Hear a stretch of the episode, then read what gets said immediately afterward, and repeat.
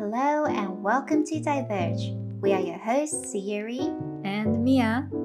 このポッドキャストではサンフランシスコで働くミレニアル女子たちのリアルな声をお届けしています。王道にはとどまらない自分らしい人生とキャリアをデザインしていく中で、ふと感じたこと、発見したことをゆるーくお話ししていきます。So grab your tea, coffee, or whatever you fancy and get ready to diverge with us. Hello! さあ今週もやってきました先週はねあのアメリカの、まあ、就職活動の面接というキーなところについて、まあ、前半としていろいろお話ししたんだけどジョブ探しのところからあとはあのレジュメのあの提出のところとかあとはそのボットに見られるよっていうところとかあとはハイアリングマネージャーとのインタビューのところも話したと思うんだけど、今回は何を話しますか？今回はその後の後半戦のプロセスですかね。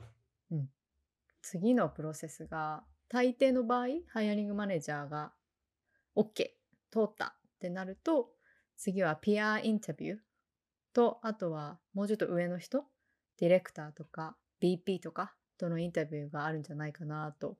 思いますけど裁量はどうだった？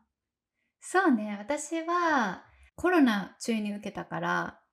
なんか今までだと本当にオフィスに行って一日中どんどんどんどんいろんなチームメイトとかとあのインタビューするっていうプロセスだったらしいんだけど、私の場合はもう全部バーチャルで、面接回数もね、意外とそこまでなかったの。全部で4回 ?3、4回、だから、ハイアリングマネージャーの後は、もうダイレクター。うん。で、ピアっていうのはなかったんだよね、今回。あそうだったんだ。うん。えじゃあ珍しいよね。ハイヤーレベル？全部？ディレクターそう、全部、なんかどんどん上に行ったって感じ。おー。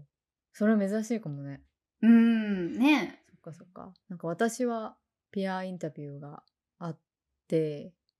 ハイアリングマネージャーの後に4人のピアインタビューと、えー BP1 人とダイレクター1人。うん。6人、うん、インタビューがありました、本当だったら1日かけて例えば朝の10時から午後の2時までかけて全員とインタビューするっていう感じであの on onsite でやってたと思うんだけど私もコロナ中だったからオンラインで。でもそれでももう back to back で休憩なしで3時間ぐらいかなインタビューしてるイメージかな。うーうんん。本当に休憩なし？うんなかったうわー、つら。そうだからひちょっと伸びちゃうともし1個目のインタビューが、次の人待ってるの分かってるから、うんあ早く行かなきゃっていうのがすごいあ思ったの覚えてるな。うーん。え、それはじゃあもう全部違うズームリンクであそうそうそうカレンダーが来てみたいな。そうそうそうでどんどんクリックして入っていくんだけど うわ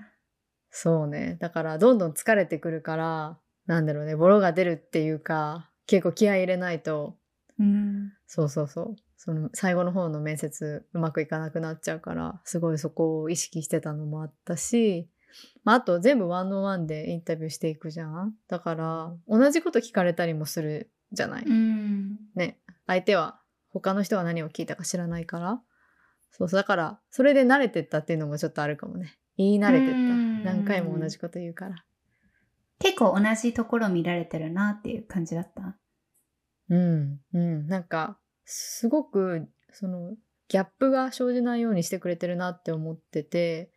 そのこの仕事をジョブディスクリプション読んだと思うけどどういう仕事かちょっと教えてもらえますかってまず聞かれてで大体私がこういう風なと思ってますみたいな。これでここがわからないけどここは今日あのお話しして分かれればいいなと思ってますみたいなことを言うとまあいろいろ教えてくれたりしてうんなんかちゃんとこういう仕事だよっていうのをすごく理解させてもらってるようなインタビューでもあったかもしれない。うーん。あ、それはすごくいいね。本当にフィットをお互いうんに、してるかを探るためのインタビューって感じか。うんうんそうね。でどうだった？うん。まあ私ピアじゃなくてダイレクターとかだから、あの、その場でブレインストーミングしたんだよね、一緒に。で、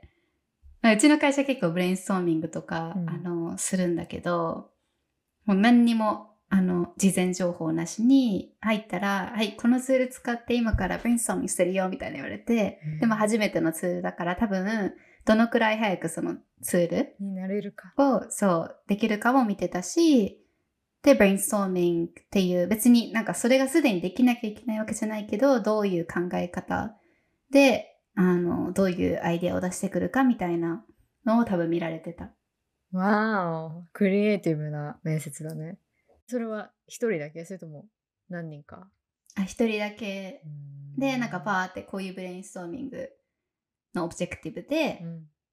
あのやっていくからみたいな感じで、うん。結構フルフルその60分ぐらい、うんうん、その人と一緒にブレインストーミングをするみたいな感じだった。いや多分その人はその役割だったってことだよね。そうだね。多分さゆりのことをもっと知るっていうよりかは面接っていうようなこうカンカンバセーションじゃなくてあなたの脳みそを知りたいみたいな。うん、それは大きかったと思う。あのやっぱねテック系の仕事だから、うそのツールっていう面でもうん。あとはやっぱり思考プロセスがめっちゃ見えるじゃんブレインストーミングって。それはすごく見られてたしあとコミュニケーション、うん。うん、っていうのも見られてたけどまあでも同時にやっぱりカルチャー見られてたなって思ってそのうん出してくるアイディアが、うん。なんか途中で私もなんか結構ぶっ飛んだ。あの半分ふざけたようなアイディアとかもちょっと出してみて、あのそういうカルチャーだって分かってるから、そしたらなんかあやすやすみたいな感じで 向こうも。ちょっとなんかバイブスが通ったみたいな感じに、おうーん、なったからそういう面も見てたと思う。わあやっぱりその会社をちゃんと調べてたしさゆりが、うん。だから、まあ、そういう答えを言った方がいいんだろうなっていうのは分かった状態でやれたからよかったね。そうそうそう。いいねえじゃあそのうん。他のインタビューの時はすごい例えばさもう絶対聞かれる「Tell me about yourself」とか、うんうん。そういうのを聞かれる回だった、そうだね。Tell me about yourself とか、あと経験、うん。あと私の場合その前にアサイメントがあったから、うんうん。そのアサイメント walk me through the assignment みたいな感じで説明してあとちょっとケース系もあったかな。あの実際のもうちょっとスキルセットを本当に見てるうんうんようなのもうん、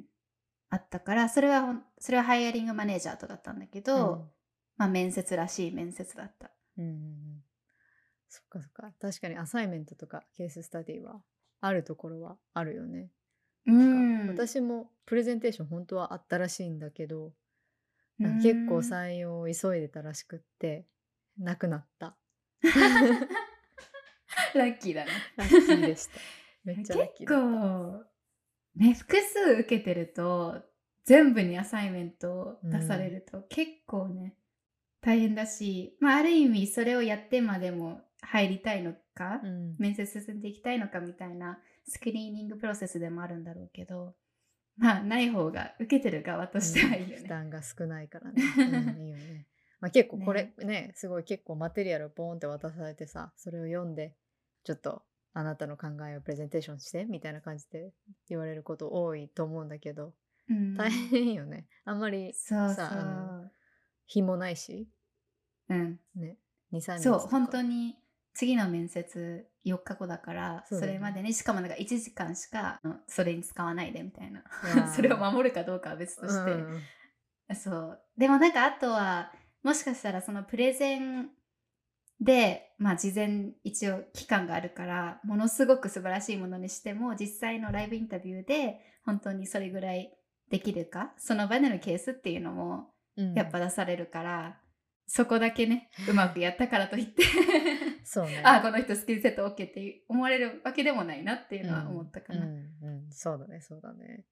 うん。なんか聞かれて困った質問とかなんかあーこれトリッキーな質問だなとかはあった？なんか結構面接って特にそのロールスペシフィックなケーススタディ以外はある程度大枠としてどの面接も一緒のこと聞かれるなって思って、うん。大体そのなんかリーダーシップを問われる、まあ、経験を話してっていうのと思ってた通りにいかなかった経験とかなんかそういうこう大きな部分で言うとある程度わかるからそこまでなかったけど、まあ、一つ面白いなって思ったのは、まあ、この会社のプロダクトで何が好きですかっていうのを聞かれてでそれ答えると大体、じゃあそれをどうやって改善しますかとか足りないとこどう思いますかみたいなはよくあると思うんだけどもう全く今この世に存在しない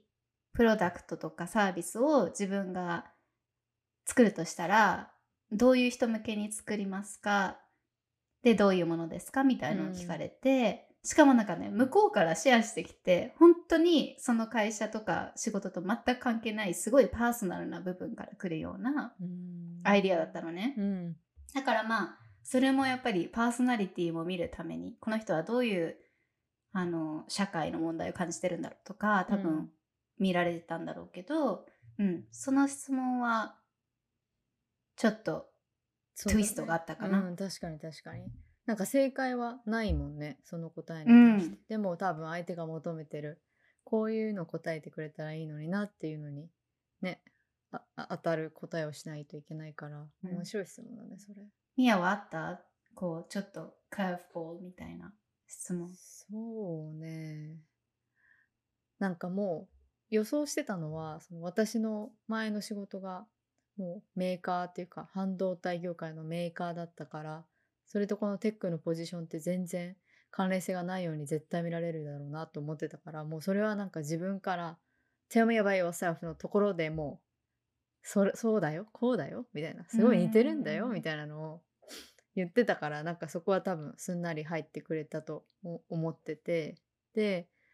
そのさっき言ってたようにさ何かリーダーシップを取った経験とかなんかチャレンジを乗り越えたとかあとはなんか間に挟まれてこうプロジェクトが止まっちゃったりなんか物事が動かない時にどうしてきましたか？みたいな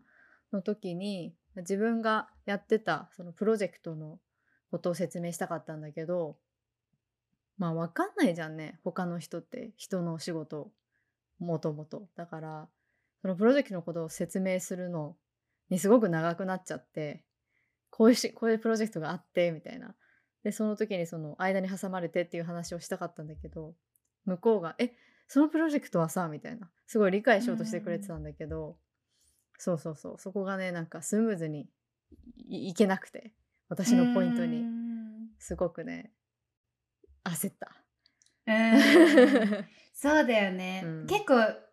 がっちり準備していくとある程度自分の中でもこういう話の進み方だろうなっていうのがある分、うん、違うとこ行くとちょっと焦ることはあるよね。うんうんうんそうね。じゃあ最後になんか質問ありますかみたいな聞かれた時に、まあ、質問しつつなんかこのプロダクトこの会社のプロダクトがこんなに好きなんだみたいなでこのプロダクトによってこんな人生が変わったんだストーリーを毎回言ってた。なんか、ああ好きなんだなとかこう感じてほしい、あここで本当に働きたいと思ってるんだなみたいな風に印象をつけたくて、うんうん、うん、言ってた。あでもそれはすごい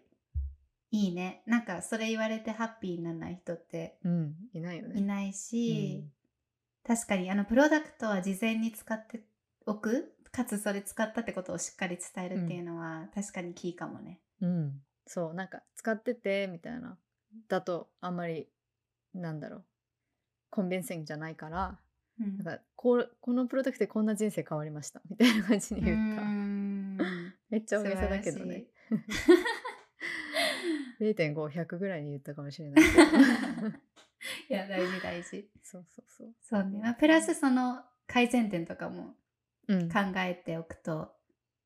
うん、ねやっぱハイアリングするなら、うん、いいとこだけじゃなくてインプルーメントポイントも見れる人がいいだろうから、うん、それも聞かれるかもね。うん、そうだね。確かにね。も、も、どういうことがあったらもっといい、このプロダクト良くなると思いますか？とかね。うんうん、うん、確かにそれはあの聞かれそうな質問ですね。うん、うん、私も確かちょっとさしれっとメンションしたらそれ結構聞かれて、うん、で行ってた時めっちゃメモ取ってた向 こうが。でなんかそれも私としてはすごいいいなと思ってただのさ面接受けてる人の、うん、まあ、一ユーザーの意見をなんか本当に進撃に受け止めてくれてる感を感じたから、うん。こちらもそれはすごく、うん、うん、いい。確かにいい印象に。つながったかな。にうん。そう。そのピアノ後の VP ダイレクターっていうのは、うん。結構やっぱりピアとかハイアリングマネージャーとは違うところ見られてるなって思った。そうだね。やっぱりどんどんレベルが上がっていったなっていうのはすごく感じてて、まあ VP とかになるとこのビジネスの大枠みたいなところ。あもうなんかあんまり細かい話はなんか聞いてないみたいな感じで。ビジネスの大枠をどのように動かせる人がを取りたい、うんうん。どういうふうにあなたは動かせるのかみたいなところのもっと大きな視点だったから、うん、レベルドーンって上がった感じはあったかな。それは事前にできる準備としては、うん本当にそのビジネスを理解しておくって感じかな。そうだね。でもさ、その、例えば私、IP をしてなかったからさ、その、数字とか全然見れないわけよ。会社うんのどういう利益を出しててとか、どういうところが稼ぎ頭でとか、なんか見れないのね。だから、結構用意できること少なくって、でもなんか、まあ、そのロールで数字を、最後は数字を動かさなきゃいけないっていう、まあ、目的っていうのは分かってたから、まあ、それを今までの経験と合わせて、まあ、私は今までこういうふうに数字を動かしてきましたとか数字が上がるようなこういう活動をこういうふうにやってきましたっていうのをやっぱり端的にうまくアピールできる用意ぐらいかな。うーん。うん、あのもちろんねそういうもうあ IP をしててそういう情報が数字の情報が見れる会社についてはそういうのを見ておくべきだと思うけどねなかなかテックでスタートアップとかだとね IP をしてないところも多いから難しいよねうんうん。うんそうだよね。まあ向こうもこうやっぱ外どんなに調べてきてもやっぱ外部から見た視点だから、まあそれが興味あって聞くっていうのもあるかもしれないけど全部を理解してるとかは全然多分うん。あの本当の BP とか CEO レベルうん。に入ろうとしてる人じゃない限りは求めてないだろうしね。ねどっちかっていうとミヤが言ってくれたみたいにこう細かいところっていうよりまあ先こうビジョンとかあの将来を見据えて考えられてるかとか、まあより本質的な考え方がかとか、うん。そういうところをうんうんやっぱりリーダーシップの人たちは見てんのかなっていうのは思うかな。うんうんうんでもそれって入っても一緒だよね。あそうだね 結局なんか私たちが毎日やってる仕事って別にね、デイリーで見てるわけじゃないから、やっぱりプレゼンしてる時もそういうところ見てるなっうんうんて、うんうん入社後も思私ももうあの質問される質問が全然違うもんね他の人う。と、うん。ああそこかみたいなそう、YOY とかじゃなく、5年、10年先のこと話してるから、向こうは。いやほんとほんとうん。でなんかここでねあの面接を受ける立場のお話を今までしてきたんだけどそのピアインタビューで私がい面接をする側に結構なってたのよ今まで。うんでさっきね何人面接したかなって考えたんだけど1年で10人面接してた。もう結構いるね。そうそうなのでもちろんね全員が全員パスできるわけではなくその中でもほんと多分に2人？3人ぐらいかな？うん結局ハイヤーされたのは、だけどそうそうそんな感じで私の立場でどう思うかっていうのをちょっと共有したいんだけど ぜひお聞きしたいです。なんかねまずねあのインタビューのあのミーティングインバイトがこう入れられるわけリクルーターによってでそれがねもう今日の明日とかなのようんまあ急に来るわけ。まあ仕方ないよね。面接のプロセス早く進めなきゃいけないから。で、私のカレンダー空いてるところに入れられるんだけど、なので、レジュメを読む時間なんて本当にないわけ。うんで、こう、あ、明日面接かって思って、まあ、チラッと見て、レジュメをね、もう5秒、ピピピって見て、OK! っつって1回終わって、で、その当日になって、あ、あと10分で面接だってなるとこう、レジュメを開いて、うんレフトインを開いて、あ、こんな人なんだってこう考えて、あ、じゃあこんな質問しようかなとか、ここ面白いからここをちょっとな何があったのか聞いてみようかなみたいなのをほんと10分ぐらいでしか準備する時間がないのね。でじゃあ面接となってで大抵私そのピアインタビューは30分しか設けられてなくてで必ずこれを聞いてくださいっていうのも言われてないのね。なので、あのまあ私が本当に同僚としてこの人と働きたいかっていうところを、まあ、私の目でジャッジをするんだけどだからもうほぼあなたのこと何にも知らないですレジュメも本当スキミングしただけですっていう状態で始まるから話しながらレジュメを読むっていう感じなのよ。そうそうそうだからあのそのあこの人私のこと何も知らないんだな体でやっぱ話すのが面接受ける立場としてはまずいいなと思うしそうねあとはいっぱい喋ってくる人がもいるわけよ。例えば私がな一つの質問に対してあそあもうそこだけでいいのになっていうところだけではなくてやっぱいっぱい伝えたいって気持ちが向こうはあるからものすごくもう34分こう話される方いるわけよ一つの質問に対して、うん、そうするとやっぱ聞いてなくて このこっちの立場はね。だから本当あのちゃんと端的にポイントポイントでこのキーだってところが分かるような話し方をやっぱするのが、うん、インタビューされる方する方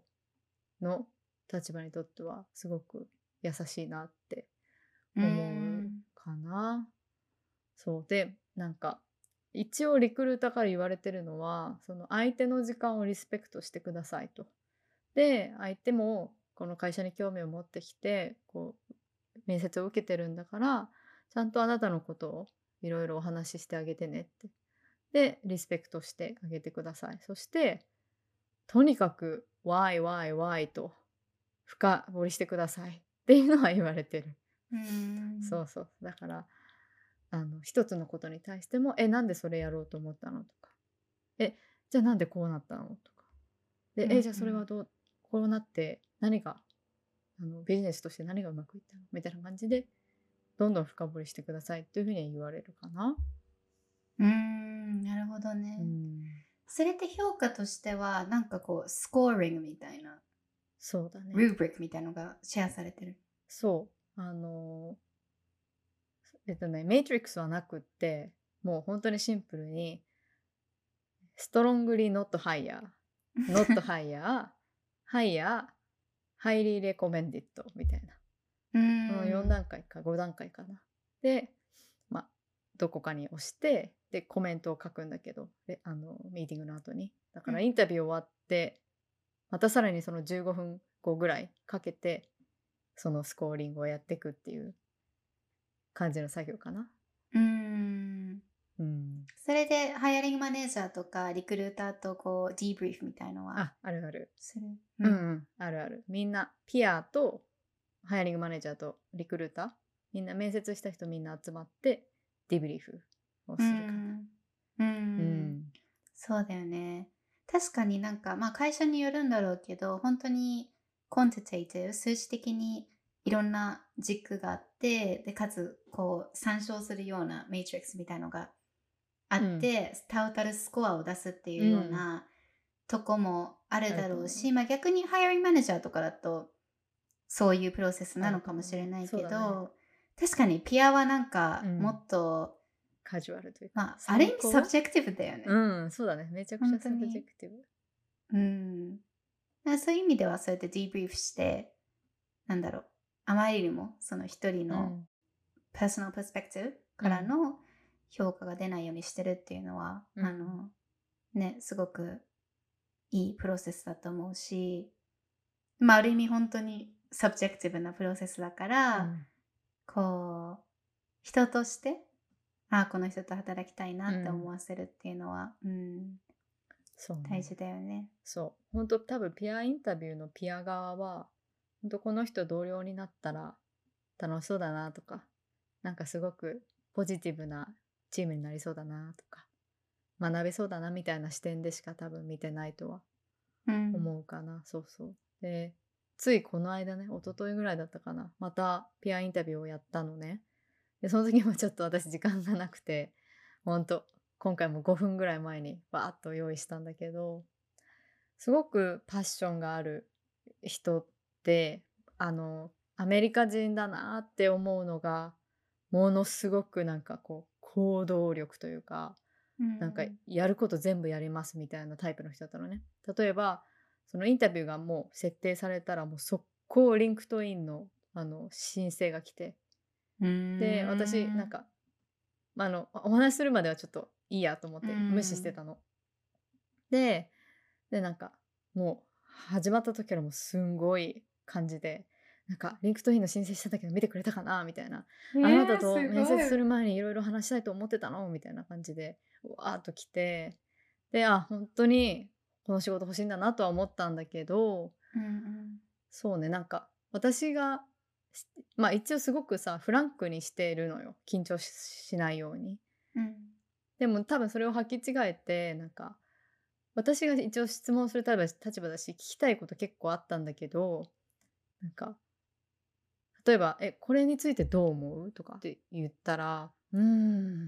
って言って「えそれミアはどう思う?」って聞かれたええ？と思って。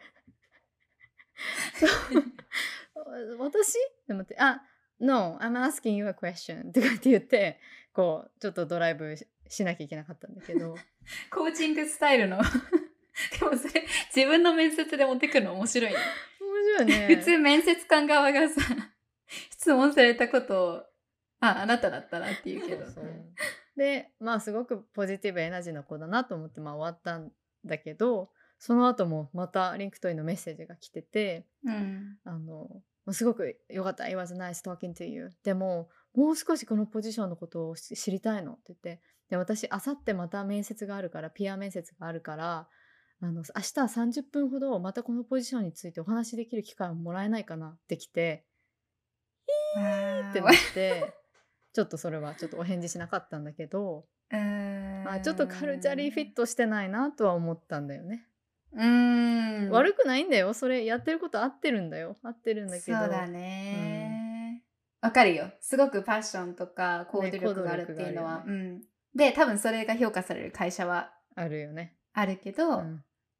まあある意味向こうの時間をリスペクトしてるかとかでリクルーターにもっとね、ジョブのことを聞くとか、っていう方法もあるだろうから、まあ、次インタビューあるんだったらそこで聞けばいいのにと思ったり、うんうん、私はね、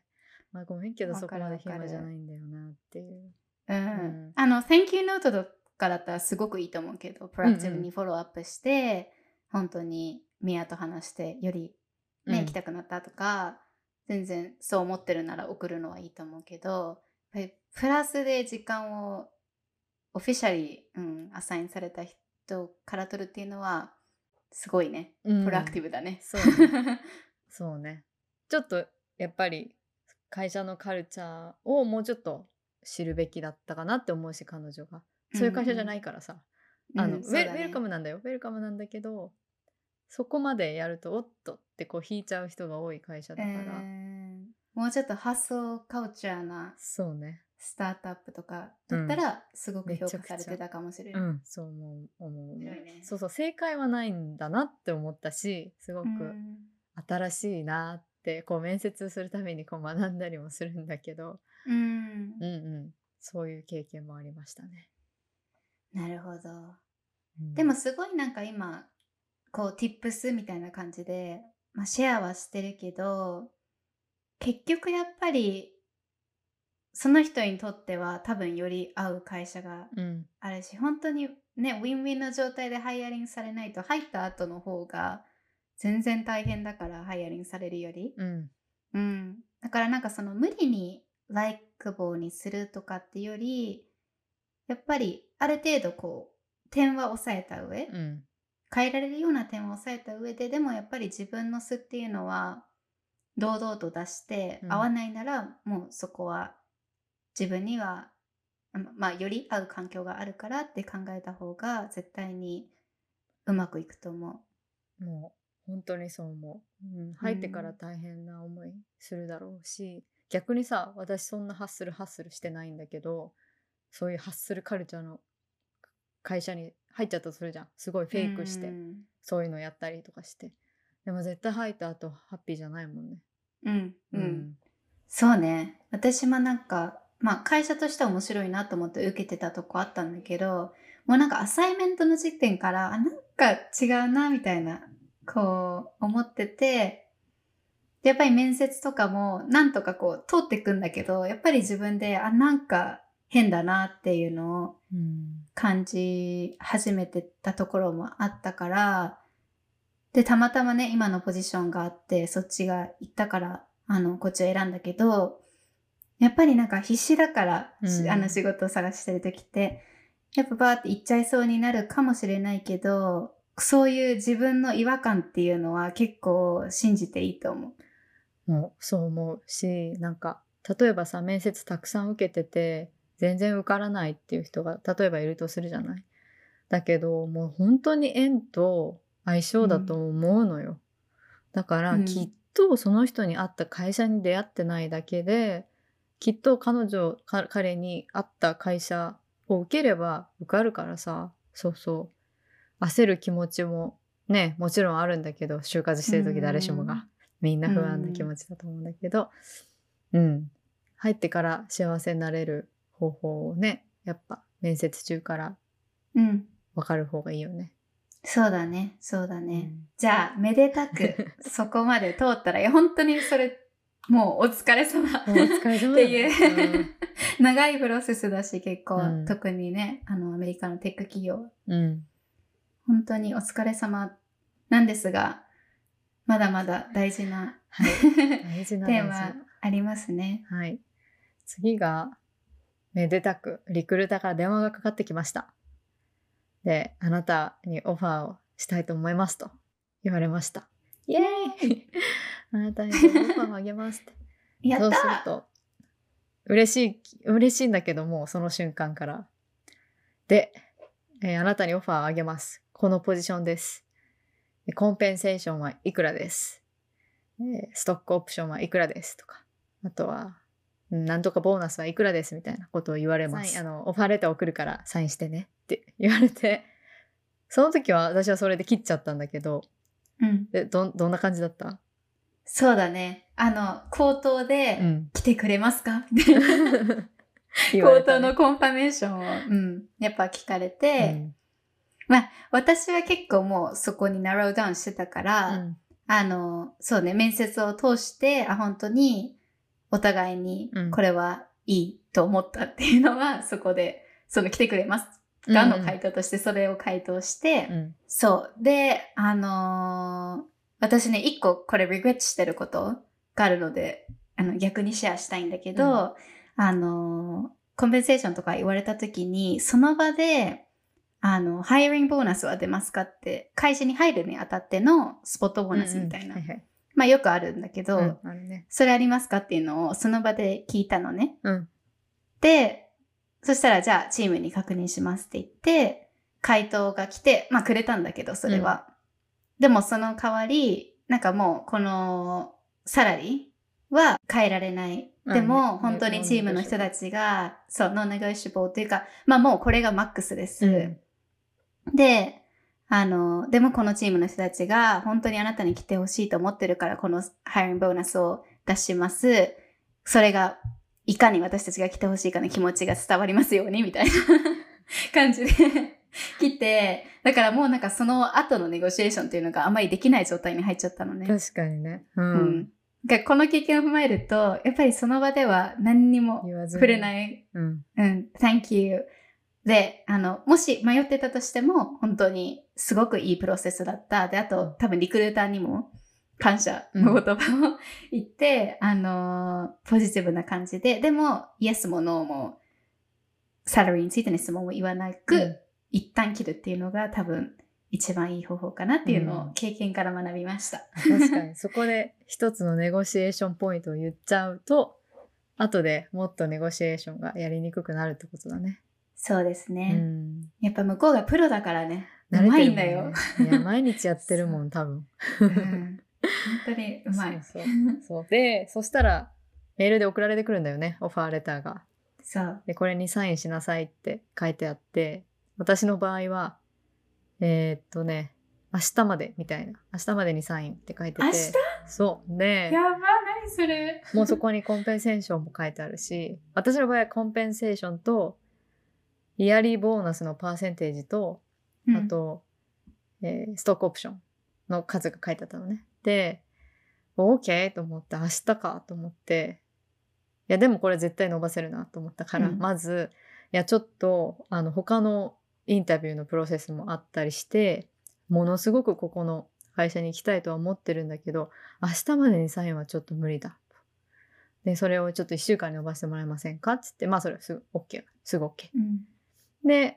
まあ、そっから年収の交渉に入るんだけどさやっぱ私もやったことがなかったから。うん。生まれて初めてのプロセスだったから上手にはできなかったのね。あ結論を言うと。うん。そうそう。だけどなんか私はいやインフレもすごいし SF のインフレすごいしなんかお金が原因でこんなに素晴らしい会社を辞めるなんてことにはなりたくないみたいなことを言ったりとか、あとは今までこのぐらいもらってたしとか他の会社のオファー金額はこのぐらいだからまあなるべくここに落ち着かせたいみたいな。うん。本当は多分自分で数字を言うべきではなかったんだけどもう言っちゃって。でそれが無理ならストックオプション増やすとか何かないとここにサインできないかもみたいな。でもさ興味ないですっていうのを見せちゃいけないしうんえじゃあいいですって言われたらめっちゃ怖いからさ、うんうん。難しいよねこの交渉。そうなんだよね。そう、向こうもオファーレター出しても、向こうも別にサインとかしてないから、向こうも取り下げれるうん。状態っていうのは確かに怖いし、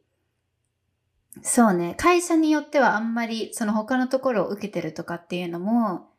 言わない方がいいとこも多分、あの、結構切羽詰まってハイアリングしてるとこだと、だいたいバックアップあるから、うんうん。そこでもう、じゃあこの人、ディクライン1週間待ってもするかもしれないと思って他のところ行っちゃうところもあると思うし、そうね。やっぱりね、なかなか難しいよね。うん。弱いところは握られてんのね向こうに。そのだって「えいいよじゃあオファーレターもういい」とか言われたらもう一番怖いからさ、ここまで頑張ってきたのに、そうだから慎重に丁寧に not too アグレッシブにでもちょっとは上げなきゃっていうのをやんなきゃいけなくてで、うん絶対その提示してる金額からもう1円でも上がるからさうん。それは分かってるからそのたとえ1000ドルでもうん。上がるからまあや年収交渉やらないっていう手はないんだけどでもやりすぎもうんちょっとダメですねっていうことよね。そうだね。そうだね。私は、まあ、これもまた、やっぱり会社にはよると思うんだけど、多分一番無難なのは、その、待ってくださいっていうのに対しては、結構パーソナルなよ理由を言っていいと思うの。うん例えば、This is a big decision, so I would like to talk about this with my partner とか、うん。やっぱりそういうことに対それでじゃあダメですっていうのはうん。もう、多分会社的の DEI 的に絶対無理、でも他の会社だあるからっていうのは向こうからしたらあじゃあデクラインしうん。しやすいわみたいな。別にあのスーされないわみたいな、感じでいけるだろうから。そうだね。そこはこうちょっとパーソナルな理由とかで、まあ、最低1週間はマナーとして多分くれると思うんだけど、くれるくれる。うん。でも、サラリーに関しては、やっぱりすごく objective に行くのが大事だなって、これはもう入ってからの、あの、プロモーションとかに関してもそうだけど、大体そのお金がもっと欲しいのってパーソナルな理由じゃん。うんまあ、家賃高いし、うん 例えば子供が生まれるし、うんみたいな。でもやっぱりそこにパーソナルなものは持ってこずに、例えば、えっ、と、インダストリーのこのレベルのこのロールだったら、ここが、まあデータとして、うんえーベンチマークサラリー。で、私はこういう経験あるから、ここはいかがでしょうかうんとか、もうちょっと上がんないでしょうかみたいな、本当に objective に数字で negotiation っていうのが大事だなっていうのは、うんう、うんん思そうね。低くもらうのもちょっと嫌だし、レうん。ンジがあるからね。あの絶対リクルーターはその negotiation が来るっていうのは分かってるからねその人が決められる裁量のマックス値っていうのは持ってるはずだから、うんまあ、そこは限りなく使いたい。でもそうさっき言ったようにあの弱い弱いところはもう握られてちゃってるんで慎重に。でも低すぎる金額は言わないで、ハッピーな結果になるようにっていう、ん。難しいんですね。そうですね。でやっぱりある程度自分でこのくらいっていうのは、あの、自分の中で、うんただただもっと上げてみたいなんじゃなく、ん。じゃあ、あの、いくら自分は欲しいのかっていうので、で、それが、あのーロジカルな金額なのか、うん。本当に業界とかからしても。ね。っていうのは、うん、しないと、あまりにもね、あの、めっちゃ上の金額とか言っちゃうと、それは無理ってなっちゃうかもしれないから。うんそうだね。そうそう。私はもうで全然テックの経験ないけどとか言われたらもうそれでチーンって終わるからさ。だから今までね。だから、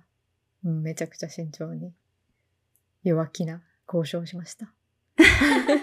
わかるよ。なんかやっぱり入りたい分さ、もういいんじゃんみたいな。ピースフォーに終わらせようみたいな感じで、私も、あの、それ以上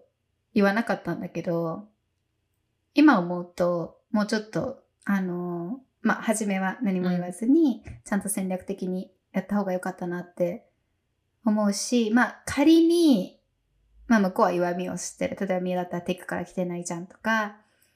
そういうところが絶対プロだし、来るから、その時にどう返すか。うんでも私はこういう部分でコントリビューできるとか、そういうのも、うん、用意しとくっていうのはうん大事だよね。うん大事だと思う、うん、でも結果ね私はもうほんのちょっとだけど上がりましたので 素晴らしい。それでいいやって思っちゃいまわしたかる。本当ね、ハイアリングのサラリーネゴシエーションって結構自己満だと思う。いやほんとそうだよね ちょっとネゴれたぞ、みたいうんな。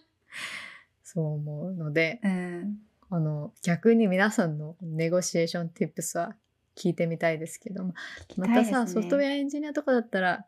また全然立場が逆だから違うんだろうね、そうだね。うん。特にベイエリアのエンジニアはうん。本当に多分 NBA 選手みたいなうんそうだね。立ち位置だから、また まあ私たちのようなビジネス職だと、多分これがすごくティピカルなプロセスかなって思う。で そうだね。でそれでで最終的に、えーオファーレターにサインして無事無事就職できますっていう感じですね。素晴らしい。うんおめでとうございます。おめでとうございます。本当に、本当にお疲れ様でした。あのそうね、あといつから働いてほしいとかっていうのも結構2週間後みたいなうん場合もあるから、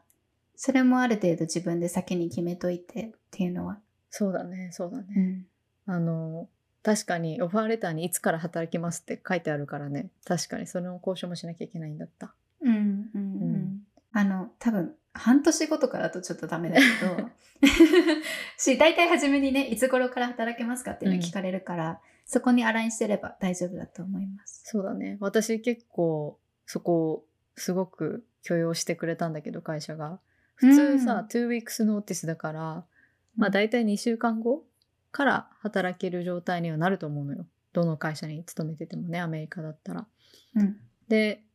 あの会社に毎月2回だけあの入社できる日があるのよ。前半と後半に。だからなんかそこにオリエンテーションガーって入れるのよ。会社が、うんうんうん。だからその日のどっちかで早い方でどうですかって言われたんだけど、うん。あの私その駐在員だったし日本の会社だったから2週間とか結構ありえないかったのね。そうだよね。あのそういう規定はないんだけどもうありえないみたいな感じだったから、うん。まあ、それをちょっと説明してあの1ヶ月は最低でもかかりますって言ってでもうんそこの一番近いタイミングでは働けるようにしますっていうふうに言ってうん。全然大丈夫だった。うんうんうん。まあでも1ヶ月、普通はね、やっぱ、ハンドオーバーとかあるからね、うん。日本の企業じゃなくても欲しいし、うん。日本企業だったら本当に、普通3ヶ月はいとかだよね。めっちゃ怒られましした1が1ヶ月でも。た。いや、でも、もう未来を掴んでるので、うんそこは行くしかないよね。そうね、もうそこは交渉の余地なしなんでって言って、うんうんううんん。まあそんな喧嘩して終わったわけじゃなかったけど、まあ、うん一つもう、うん、ちょっと一悶着はありましたっていう。確かに、あの、元の企業をリープするっていうのもね、うん。あの、もちろん、特に将来また戻りたいなとか、うん。あるんだったら、やっぱりウィンウィンな感じで、うん。うん、終わらせれるのがすごくアイディオだけど、まあ本当にもし、こう、イロジカルな感じで、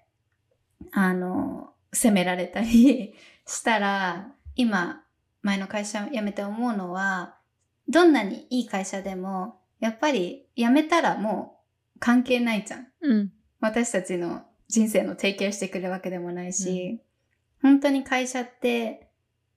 ね、その時に、あの、お世話になるけど、その後はやっぱり飛び出して、うん 巣立っていくもの。だから、そこは、まあ、ロイヤリティ、特に日本の人は、あの、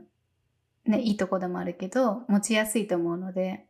もうそこはやっぱり自分のために勇気出してうん。抜けるっていうのは大事かなって。うん。うん。思う思う。もうその前の会社、まあ今の会社もだけど、その会社はさ、何もしてくれないよ。もう、うん私の人生に対して。だから、自分の人生だから、自分が決めた decision を、もう突き進む。そんな1ヶ月後に辞めるって変な話じゃないからさ。うん。うん。だから、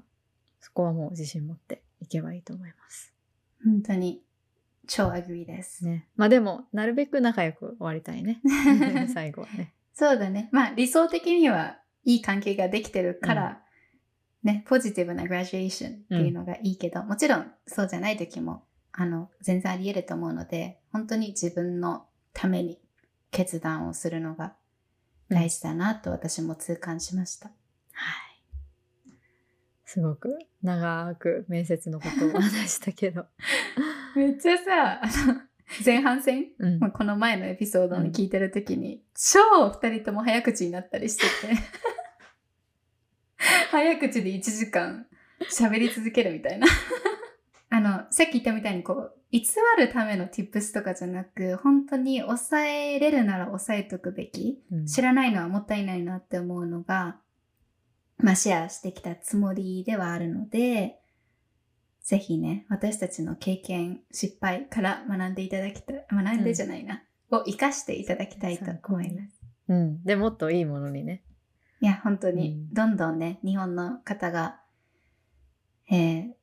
活躍していくのは、本当に私たちもね、うん。エンパワーになるから。うん。うん。うん。なんか、質問とかあったら、あの、ここもうちょっと話してほしいとかね、ここもうちょっと教えてほしいみたいなのがあれば、ぜひ、Google フォームから、あのそうですね質問いただければ、回答します。はい。ぜひお願いします。次のトピックいきますか。Weekly は